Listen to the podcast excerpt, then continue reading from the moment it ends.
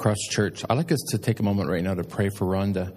Uh, she just uh, texted me to say that uh, she was at the hospital because of some excruciating pain in her legs. Let's take a moment to pray for one of our family members. Father, we thank you for Rhonda's life, and we thank you, God, that uh, she's part of our family.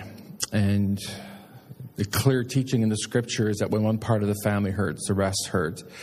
And so we want to especially lift her up to you right now and ask God that you be near to her. Just give her a peace in her heart. And we pray that she would find relief from that pain and that the doctors would have wisdom to know what the problem is. And uh, I want to just lift up Louise Cooney to you as well, Father, praying that you be near to her. Uh, again, just guide the doctors and help her.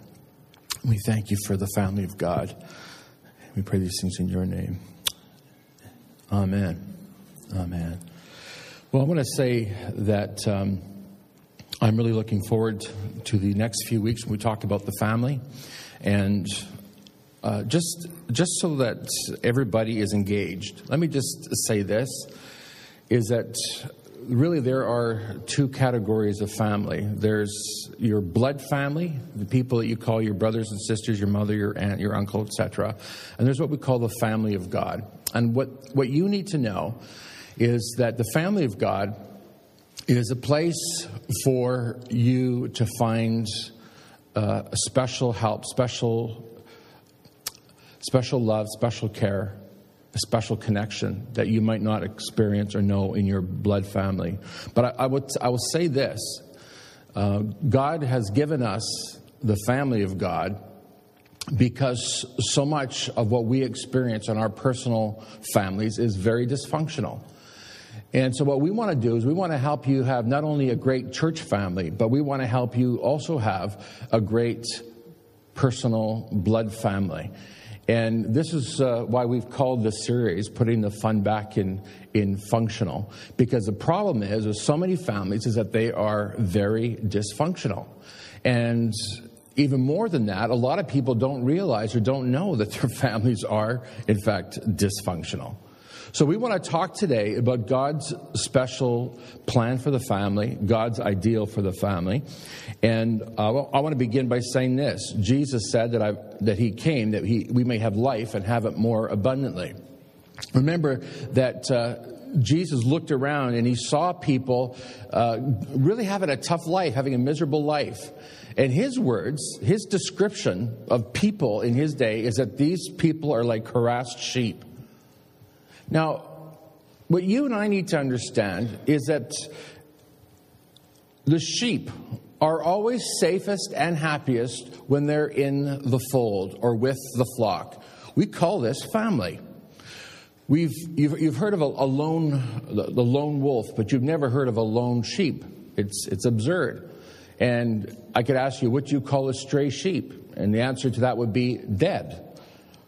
And the same thing goes for you and me. You and I need family. You and I need the connection. It's the way God created us. Family is, in fact, God's idea. We see it right at the very beginning of our Bibles. In, in, in, the very first chapters, we find that, that God looks at Adam and says, It's not good for Adam to be alone. So, what does he do? He creates Eve. And God, God gives Adam and Eve to each other to love each other, to support each other, and to meet the basic emotional and social needs that every human being has. When I see somebody who says, I'm a loner, I see somebody who's saying, I've got deep hidden wounds and hurts because it's not normal. Normal is finding your place comfortably within the family. The one who wants to be a hermit, the one who wants to, to, to be alone, to get away from everybody, is usually got some sort of disorder, something that's not right. So, what you and I need to know is what does it mean to be a functional family? What does it mean to be normal?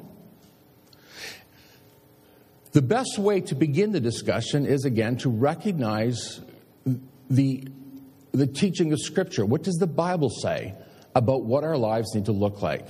And again, before God has created a church, before there's any religion, before there's any of the spiritual aspects of church that you and I are used to, the very first thing we recognize is that God establishes a family. He establishes the first family unit, Adam and Eve. And then to them, he says, What? Go and establish a church. No, he didn't say that. Go and take communion. Didn't say that. Go get baptized. He didn't say that. He says, Go and multiply. Go forth and multiply. So you need to understand today that the family is, is absolutely critical to God's eternal plan. Now, we haven't got time today to get into God's eternal plan, but let me just say this.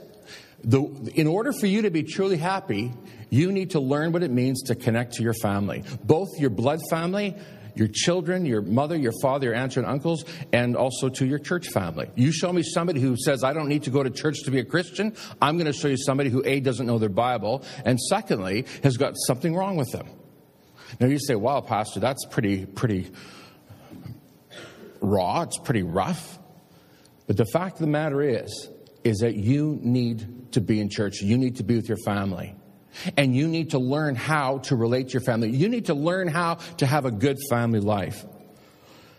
So here's what the family is it's very simply it's an antidote against the loneliness and against the dysfunction that each and every one of us, not, not, not some of us, but each and every one of us are, are prone to. So this is, this is what happens. We tend to go strange. How many know that today? At that person beside you. They, they look a little bit on the odd side. Maybe, maybe not. I don't know. But here's what you need to know is that God wants you to be normal and he wants that person beside you to be normal. And the way that he does that is by placing you in the family. By helping you live according to the principles of a healthy family. Now, it's interesting when you uh, read the Bible in different versions, understand, first of all, the Bible was written uh, in Hebrew and the New Testament was written in Greek. Um, when the translators translate it, they translate it in a way that best, best describes or best explains what the author's intention was. So when you read the King James Version, you will find uh, 76 uh, that the, the word family is used 76 times. When you read the New Living Translation, it uses the word family 426 times. You can say, well, th- does that mean there's a discrepancy in the scripture? No. But here's the thing.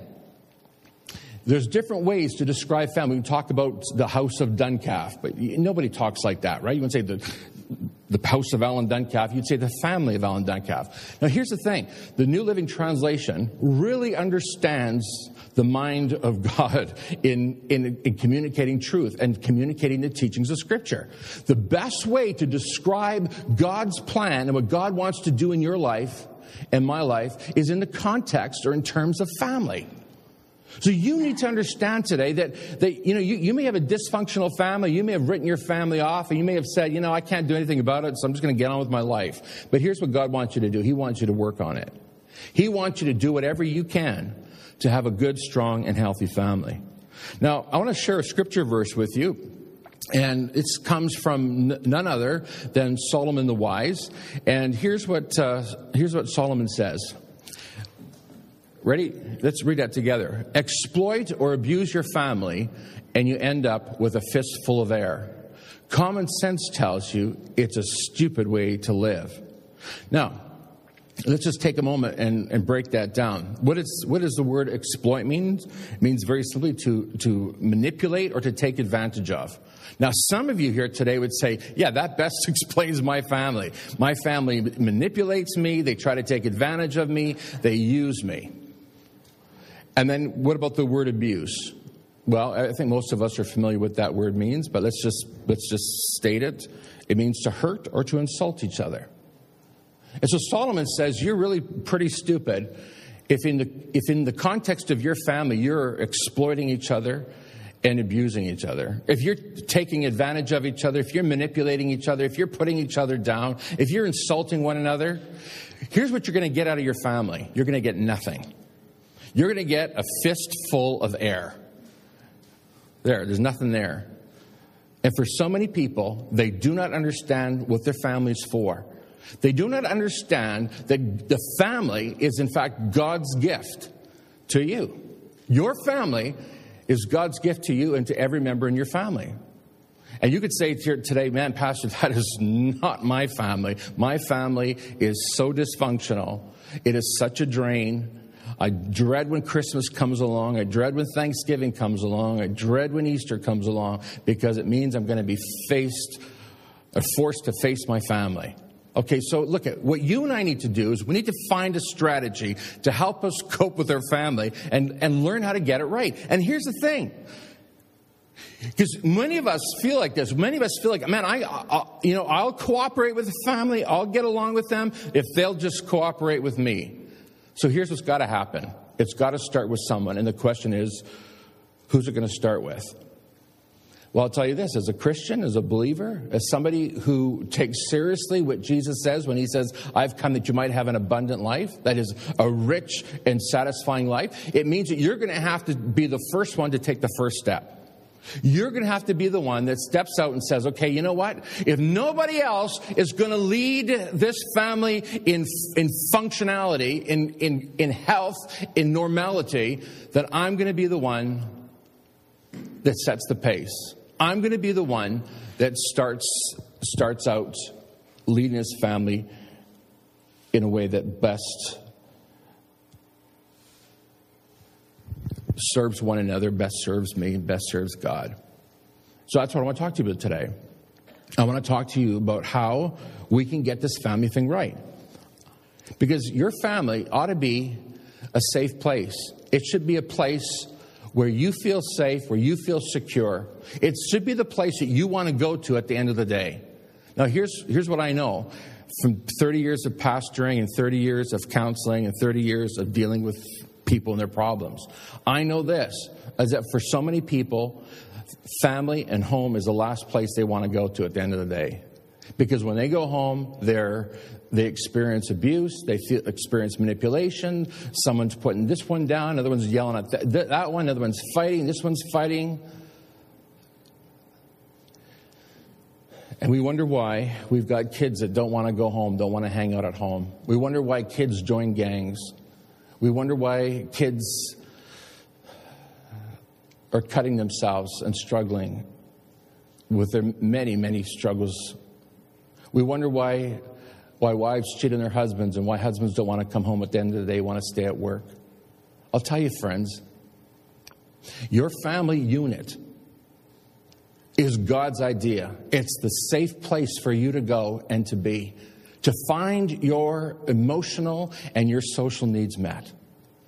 And so, what I want to help you with today and, and, over the next several weeks is to help you find a way to, to bring your family to a place of, of safety, of warmth, of love, a place where you want to be, people that you want to hang out with.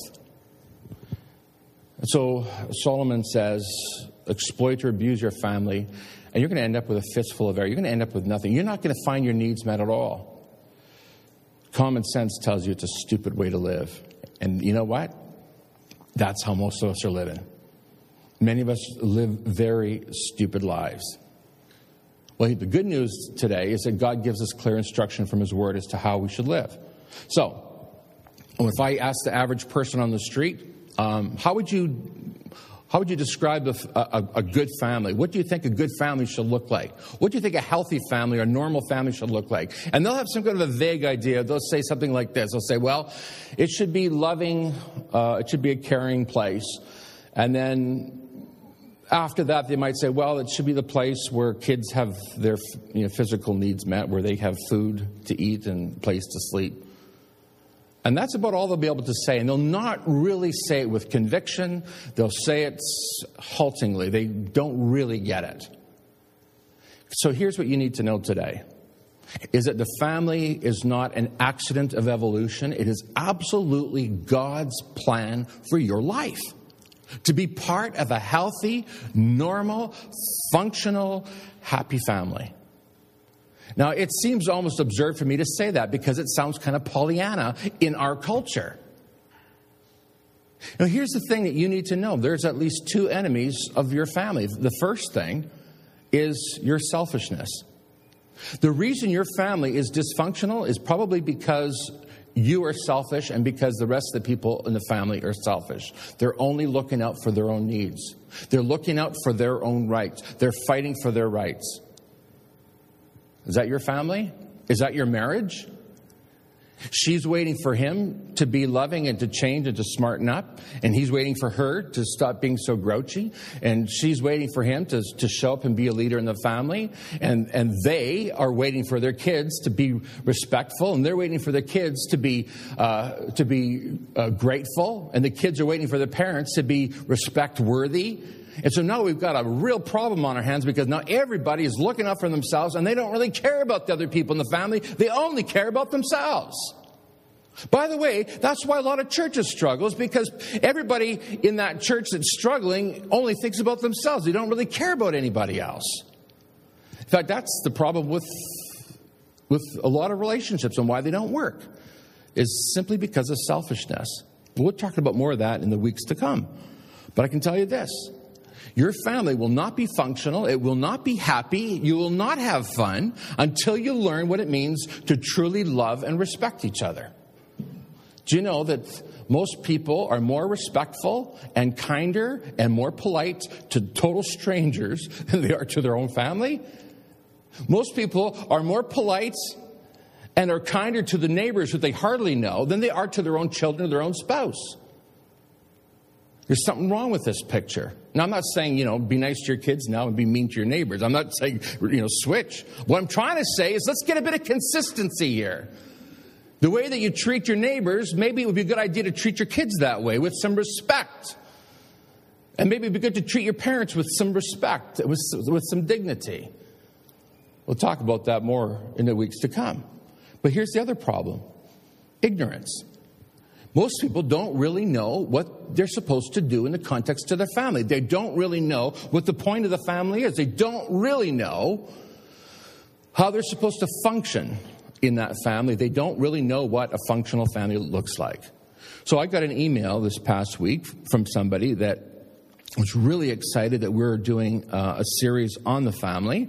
And uh, I'm not going to read to you the whole email, but I want to read to you a sentence. Because this person's saying, you know what? This is exactly what we need to hear, and uh, we want help. And this is what this person says it says, Neither of us has ever had a healthy relationship, nor much of a role model. I mean, yes, we have Jesus, but I mean, there was no healthy families around us as we grew up.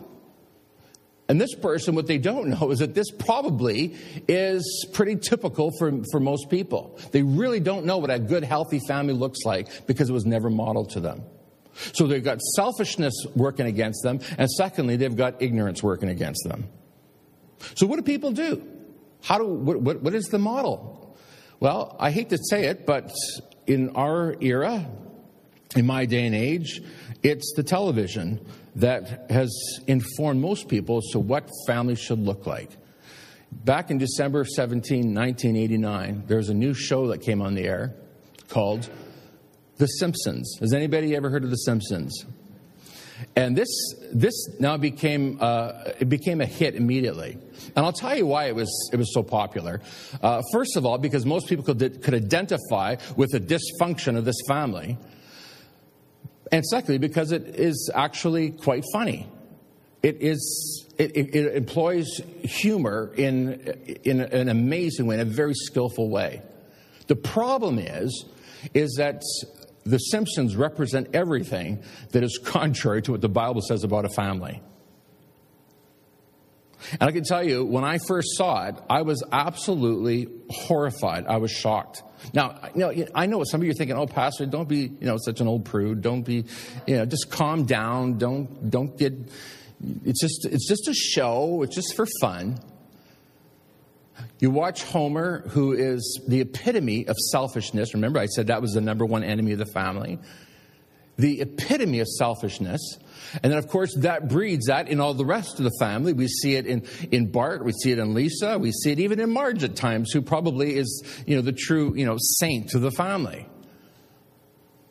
We see Bart, who calls his dad not by his, not by the term or title father or dad, but, it's but by, his, by his, his first name, Homer. And of course, it's hilarious. You know, no, no kid ever called his dad by his first name. That's, that's really quite funny, right? Yeah, you know, it's funny, except that it totally breaks one of the key commandments in the whole scripture, and that is to honor your father and your mother. So that what? So that everything will go well for you in your life. This became the new standard. I know some people say, oh, no, we're not applying that to our lives, but listen to me, listen. Because of our ignorance of what God wants for us in our family, this now becomes the new standard. And whether you like it or not, it influences the way that you live. Now, when I first uh, started watching television, uh, we, we had shows on TV. Um, I never did see Father Knows Best. I don't even remember that show, Father Knows Best. And then there was, uh, here's ones I remember Leave It to Beaver, and My Three Sons, and Little House on the Prairie. Anybody remember those? And it was, it really was model family. It was, it was, you, you watch that family, you got warm feelings after it, and you just think, oh man, you know, this is, this is the way it should be. Mother respects father. Father is honored in the family. The children call their dad dad or father. They respect him, and you know, father makes mistakes and he admits it to all his family. And you know, it's a, it's the ideal. And you know, we, I can tell you, how many remember the Waltons? And at the end of every every Waltons program, how many remember how it ends? That's right. They, and the, you could see the house is cozy in, in the woods, and it's dark now, and there's a light on in the bedroom, and another light in the other bedroom, and it's good night, John Boy.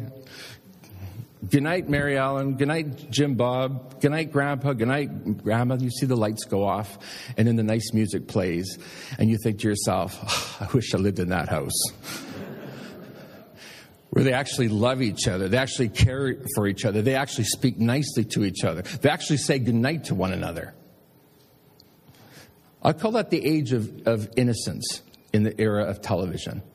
Now, here's the problem: we got we got feeling like you know it it, it it's there's not enough tension. And of course, if, if anybody knows anything about television, movies, plays, or whatever, you've got to build tension. So what do we do? We produce a whole new series of, of TV shows on the family, the family theme, but now we built tremendous tension. We got someone now like Archie Bunker, who calls his son-in-law Meathead, who calls his wife Dingbat, who who's and poor poor Edith. Anybody, do you remember this?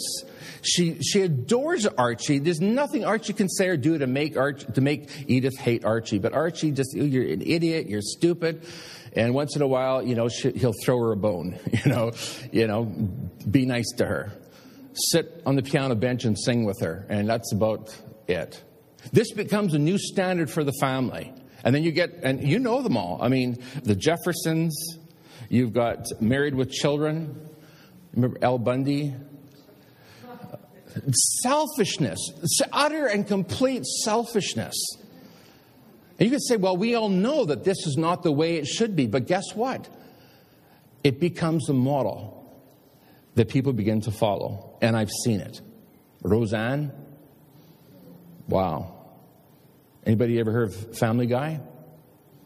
I mean, I'm shocked. I'm shocked that, that Christians would even watch that because the filth and, and the, the subject matter is not only is it not appropriate for children, it's not appropriate for adults, and especially not appropriate for Christians. And yet, this is what shapes our understanding of what a family is. So we're self centered and we're ignorant and we're in serious trouble. As, as, a, as a society, as a culture, we are falling apart. And now we've produced programs like The Modern Family, which is. Uh, which does not resemble anything close to God's ideal for what the family should be. Has anybody ever heard of Two and a Half Men? A family, it's, a, it's again a very dysfunctional family unit. The actor who plays the boy says it is so vile and so wicked, he counsels people don't watch the show. And you may have, some of you may have remembered the recent um, controversy over that. Here's the guy that plays the boy in the show, yet he's telling the, the public, don't watch the show because it's that bad. This, my friends, is what has influenced us. And it's sad to say that this influence, this very worldly influence, has touched the family in such a, a horrendous way. Now, you could say, oh, Pastor, you're overreacting. I wish I was overreacting, but the fact of the matter is, and you got to get this garbage in, garbage out. The thing that you feed your mind, to feed your spirit, feed your heart, it affects you in ways that you know nothing about. And I could sit here now for the rest of the service and just give you scripture verse after scripture verse that will prove that. This is our diet. Self centered television programs that are so far from God's ideal that we really, really don't know what normal is anymore. You can say, but there's some good things that happen in The Simpsons. In fact, I know of a, a, a, theologian that wrote a book called The Gospel According to The Simpsons. And he tries to redeem the program by saying that, in fact, it's a good program because in the end, they all try to get along with each other and they all, you know, hug each other, kiss and make up, and they try to overcome selfishness. Okay, guess what, friends? There is an element of truth in that. But the problem is, is that it doesn't go far enough. It doesn't point us to God's ideal for the family. And here's what God's ideal for the family is Children, obey your parents. Children, honor your father and your mother. And husbands and wives, serve one another. That does not come out. So here we are, self centered human beings. Here we are, ignorant of what God's standard is or what God's ideal is. And we wonder why we're in trouble. I want to, I want to share with you what God's ideal for your family is. And I tell you, it's quite contrary to anything you're going to see on television, and it's very, it's, it's quite contrary to what the world sees as, as what a healthy family is. Can I just remind everybody today that the family is, in fact, the foundation of, of a strong and healthy society? What makes our society strong, our culture strong, is that we have a strong family unit or that we understand we need to have a strong family unit. That is now falling apart. And I don't need to get into to the statistics to, today to tell you what happens when there's not a father in the family or when mother's missing in the family. The socioeconomic conditions drastically change for the family that is, is not put together the way God ordained that it be put together. Now, I'm not putting down families today that, you know, you're, you know, you, you've had a genuine struggle and, you know, things didn't work out. I'm not putting anybody down. What I'm trying to do is I'm trying to present to you what God's ideal is for your family. You saw that video clip. I don't know what it did for you, but for me personally, when I saw that clip, man, I just felt like having a good cry. Because here's what you need to know the family is supposed to be a sanctuary. It's supposed to be a safe place. It's supposed to be the place where your emotional and social needs are met. It's God's design. God made us, He knows what we need. And so we get Solomon saying, exploit or abuse your family, and you'll end up with a fistful of air. You'll end up with nothing. Common sense tells you it's a stupid way to live.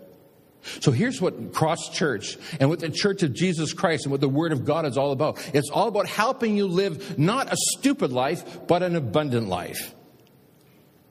And so here's what, here's what I discovered. Uh, some of you were here for the Good Friday service, and you'll remember that along that wall we had some tables set up, and people could write prayer requests or praise reports, and then they come and stick it on the cross. Do you know that at least 80%, and maybe more, 80% of the notes that were put on the cross were prayers, were prayer requests for family. Pray for my family. Pray for my pray for my mother, pray for my father, pray pray for my son, pray for my daughter, pray for my auntie, my uncle, my nephew, my auntie, my grandpa, my grandma, pray for them. Why do you think that is? Because here's, here's, here's what you need to know. At the end of the day, all you've got is your Lord, if he's, if he's your Savior, and your family. That's it. It's critical. It's critical that you get your family right and you do it right. So, Pastor, how do we do it? How am I going to how am I going to get this, this family thing right? Well, first of all, let, let me tell you this. I'm sorry to say this, but in your Bible, there is not a book that's devoted to how to have a good family. You'd think that God would put that in there, wouldn't you? And there's not a chapter or a book that tells you, here's how to have a great marriage, or here's how to raise your kids. There's no parenting manual, there's no family manual, there's no marriage manual in the Bible. But here's what there is. Are you ready for this? There's a simple law, and when it's carefully, it's a simple law in the scripture that when it's carefully followed, it will give you a phenomenal family life, a phenomenal marriage. It will give you incredible wisdom and ability. This law is found throughout the books of the Bible. It's not just in a chapter and it's not just in one book, but you'll find it from beginning to the end. This law can be summed up in three words. And many read this law repeatedly in the scripture, but they miss it. They don't pay any attention to it. They would recognize it if they heard it, but, they, but they're not aware of it. It's a three word law that when you follow it, it radically transforms your marriage and radically transforms your family. And I'm going to tell you this if you're serious about following this law, it will, in fact, radically change your life. The question this morning is this What is that law? Here's a hint What's the opposite of exploit and abuse? Love.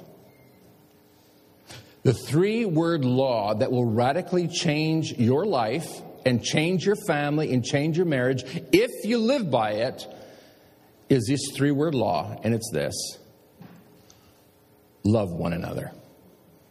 Can you say that with me? Love one another.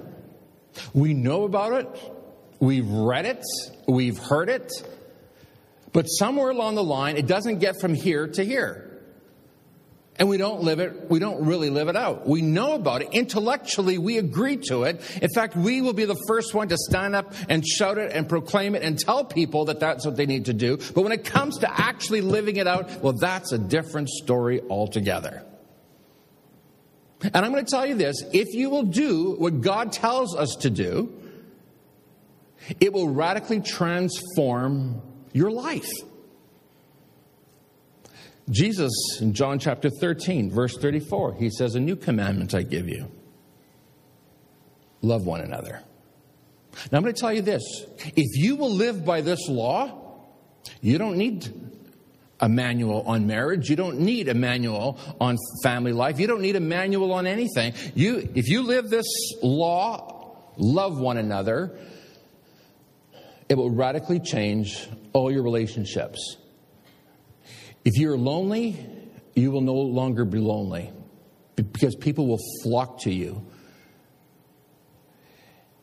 If you're feeling that your marriage is falling apart, you can change it like this start loving your partner. And I know what you've been thinking. Well, if he'll start being lovable, then I'll start love, loving him, right? It doesn't work that way. I wish it did.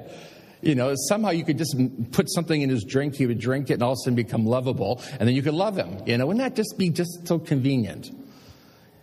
I mean, I could sell it. I could go on television be, be a millionaire. I got a secret potion to make your spouse lovable. I have a secret potion to make your kids lovable. Drink this potion, and man, you'll be able to love them and you'll have a great life. It doesn't work like that. Here's how it works is that you have got to be the one that takes the first step. It, this means that you don't you don't line your kids up against the wall and just and start telling them off and tell them all the ways that they need to change and be lovable so that you can love them. It means you just start loving them. And at first they're they're going to be suspicious and think you're up to something. Your spouse is going to wonder what happened to you. Are you having an affair? why, you, why have you changed? What are you doing? Why are you being like this? Why are you being nice to me? Why are you being friendly? Why are you caring about me more than you care about yourself? Listen to me. It'll radically change your life when you start living out this three word command love one another. It means that you literally love people who are maybe not lovable and not worthy of your love. You could say, but Pastor, I can't do that. Well, can I remind you that this is, in fact, the definition of what it means to be a Christian? Can I remind you that Jesus Christ, while we were still sinners, He came and loved us? He loved us before we loved Him. Jesus is not asking us to do anything that he doesn't do and hasn't already done. So if you want to bring love back to your family and you want to have a right relationship with your kids, and if you want your kids to have a right relationship with each other, and you want to have a right relationship with your spouse, then you got to start loving him. You got to start loving her. Regardless of what's gone on in the past, because I know some of you are thinking, yeah, but you don't know how he's treated me. You don't know how she's, what she said. You don't know the words she's spoken to me. You don't know the things that my kids have done. You don't know how they've hurt me. You don't know how, what kind of pain they've caused me. Listen, you think for a moment of what Jesus has forgiven you. You think of how God loves you in spite of who you are and what you've done. And you're going to begin to sing a different song. Now you'll be able to love that one who's so unlovable and unworthy of your love. This is what true Christianity is. I can tell I can tell how mature a person is by this one simple measurement. I can tell you whether he's mature or immature. I can tell you if he's grown in his faith or if he's still at the same place. And many people are. The one measurement that tells me about your maturity, the condition of your marriage, the condition of your family is this is how much love is there in your family how much love is there in your heart for your spouse? How much do you love the people around you? That, my friends, is the measurement of maturity. Because here's the thing you can talk about how you do everything right and you're you are flawless in executing your responsibilities as a husband or as a wife or as whatever. But Jesus makes it clear that without love, it's all meaningless. Isn't that what the Apostle Paul says? We read this in all our weddings. 1 Corinthians 13. You can climb tall mountains and you can, you can feed the poor and you can do all kinds of things, but without love, it's nothing. It's like a, like a, like a clanging cymbal. I mean, once or twice you don't mind it, but the ongoing clanging of that cymbal, and you want to slay me, I can't take it anymore. And this is the picture that Paul's drawing for us. You're called to love one another to do whatever it takes to demonstrate love to the people in your life. This is how we try to live our lives. Yesterday, the ladies, over 60 ladies here, they did a special seminar uh, on the five love languages. Fantastic. Gloria got home yesterday from the ladies' meeting. She immediately made me take the, the, the test. Now, she didn't make me take it, I wanted to take it you're going to take this test or else. It wasn't that. We sat down and figured out what my love languages are. And interestingly, um, by the way, thank you, Pam, for putting that on. Uh, the three, my three, but here, let me just read the five love languages, and I'll explain to you in a moment in my, in my limited sort of way.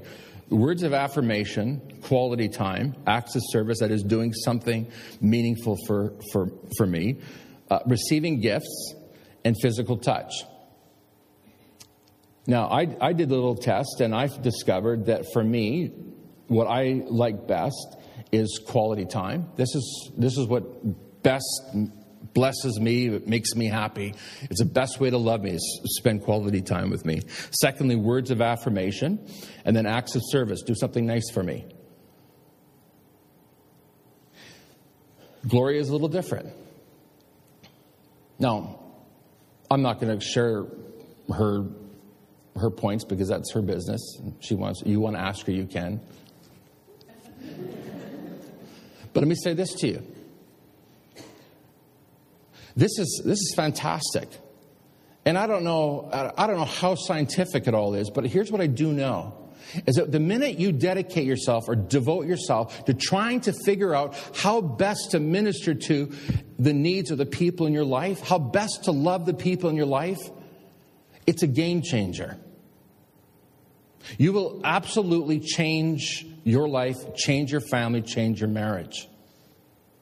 So I want to share with you I'm not going to get into that because that's a topic for another day, the, the love languages. But I, I love the idea of trying to figure out how best to love the people in my life.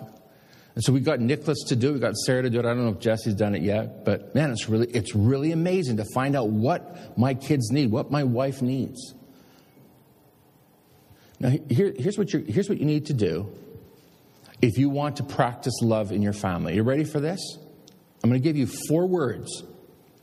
And these four words, if you practice them, will radically change your family life, will radically change your marriage, will radically change, in fact, all your relationships. In fact, I believe it could even affect this church. Four words that if you do these things, your life will change. You will, if you, if you are, if you are lonely at work or lonely at school, do these four things and watch things change for you. Ready? Here they go. Very simple, very easy to remember. The first thing, and by the way, they're very simple, and you might you might think it's so simple that it's not even worth writing down or remembering, but I'm going to tell you it's critical.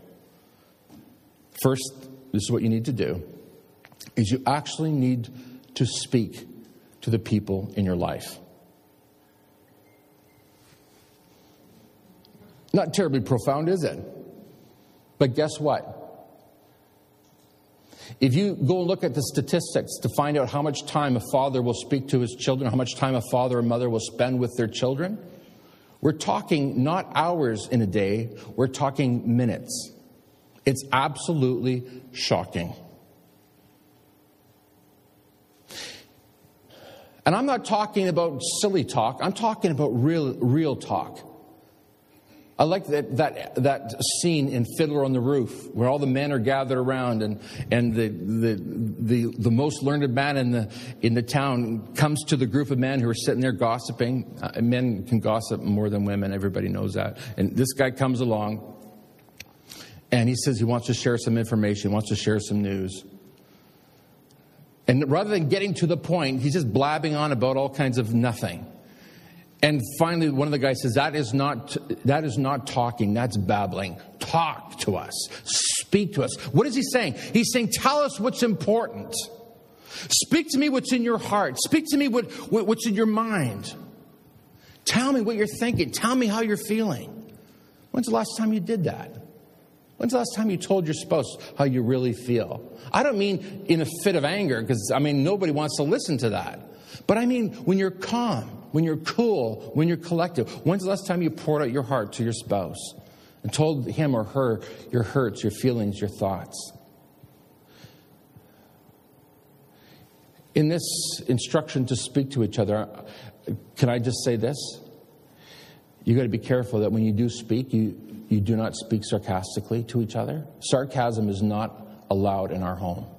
We do not put each other down, it's not permitted. Sarcasm, as far as I'm concerned, is the attempt of a weak mind to try to be funny. It's the cheapest, worst kind of humor. It's not even, it's not even humor, as far as I'm concerned. Cut the sarcasm out. Don't you dare be sarcastic to your children. And don't be sarcastic to your, to your spouse. Sarcasm has no part in the mouth of a believer. And can I just say this? Also, when it comes to speaking, that means no silent treatment. Because you're going to be so mad at him, you're going to be so mad at her, you're going to be so mad at them that you don't even talk to them. I'm going to tell you this. As far as I'm concerned, giving somebody the silent treatment is equivalent to witchcraft. It's evil. It's pure, pure evil. Because you're now trying to manipulate and control that person in your life. You want to know why families are not safe places and why families are not places people want to be? Because there's sarcasm, because there is silent treatment, and because people don't really communicate. So here's what you need to do. If, you, if you're one of those people that uses silent treatment to, to punish your family, I'm going to tell you right now, you're the worst one in your family. You better quit right now. If you're being sarcastic, well, you're right up there with the silent treatment. You need to cut that out, and it needs to be cut out immediately. And you need to start speaking. It's so easy to get on the computer, so easy to turn on the TV, so easy to open the newspaper, magazine, a book, and just ignore the people in your life. You want to have a great family? Start speaking to each other. The other thing you need to do is you need to listen. Now, I just want to remind everybody you've got two ears and one mouth. So that suggests to me that you should probably listen twice as much as you speak. Listen. Try to hear the heartbeat of your child, of your spouse. Because if he's hurt or she's hurt or they're hurt, there's a good chance that they're not going to want to talk. They're going to want to hold it in because they don't even know how to begin. So here's what you need to do, and this is extremely difficult. Stop lecturing, just shut up and listen. Sit down beside him, her, them, and just wait. Let it begin to roll out. And I'm going to tell you, it will. My time is almost away. I got to share with you two other things really quickly. You need to speak, you need to listen, you need to give. You need to give your time. A little boy said to his dad, Dad, how much do you get paid an hour? He said, Son, I get paid $30 an hour. But, Dad, I've got $15 in my bank account. Could you spend half an hour with me? That's pretty pathetic, isn't it? You need to give, you need to give and give. You need to give your time. You need to give little gifts to your family members. You need to, you need to splurge a little bit. Stop being so stingy. You need to give words of encouragement. You need to give a pat on the back. You need to give a hug. And then you need to forgive. You need to give and then you need to forgive.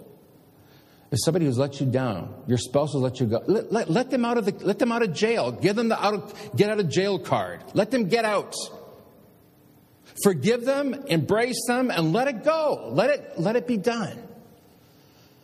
I'm going to tell you, I know some of your family situations, some of your marriages, like it's in serious trouble. And you said, man, Pastor, I don't even know where to begin. Well, here's where you need to begin. You just need to start loving through speaking, kind words, loving words, no sarcasm, kind, loving words, a word of encouragement. You need to start listening. Give them opportunity to share with you how they feel. How many parents? This parent says to the child, Tell me what's wrong. Why are you like this? What's, what's going on? Why are you so mad? Why are you cutting yourself? Why are you. And the kid finally says, Well, it's because you don't care about me. What do you mean I don't care about you? And start bashing the kid, and the kid goes back into his shell again. You need to speak words of encouragement. You need to listen. You need to give a hug and you need to forgive. That's what love looks like. That's what love is practically. Now, you go do that and watch your family turn around. You go do that and watch your marriage turn around. It's going to take some work. It's not going to come easy because you're stuck in your old habits of selfishness and ignorance, and now it's time to change that. And I'm going to tell you this here's the good news. Here's the good news is that you have the Holy Spirit who enables you the Holy Spirit will help you live out this life of love. Would you stand with me as we pray? Father, thank you this morning for the teaching your. Thank you for the instruction that teaches us how to get this life right. Lord, we don't have a lot of commands. We don't. We never got a, a, a instruction manual when we got married. Most of us never got an instruction manual when we had kids. But we have your word, which tells us very simply to love one another. God, we pray, forgive us for our stupid living. As Solomon has told us, the one who abuses his family, the one who exploits his family, has a fistful of air. He's got nothing. And some of us today, we've got nothing we haven't got what you want for us, Lord.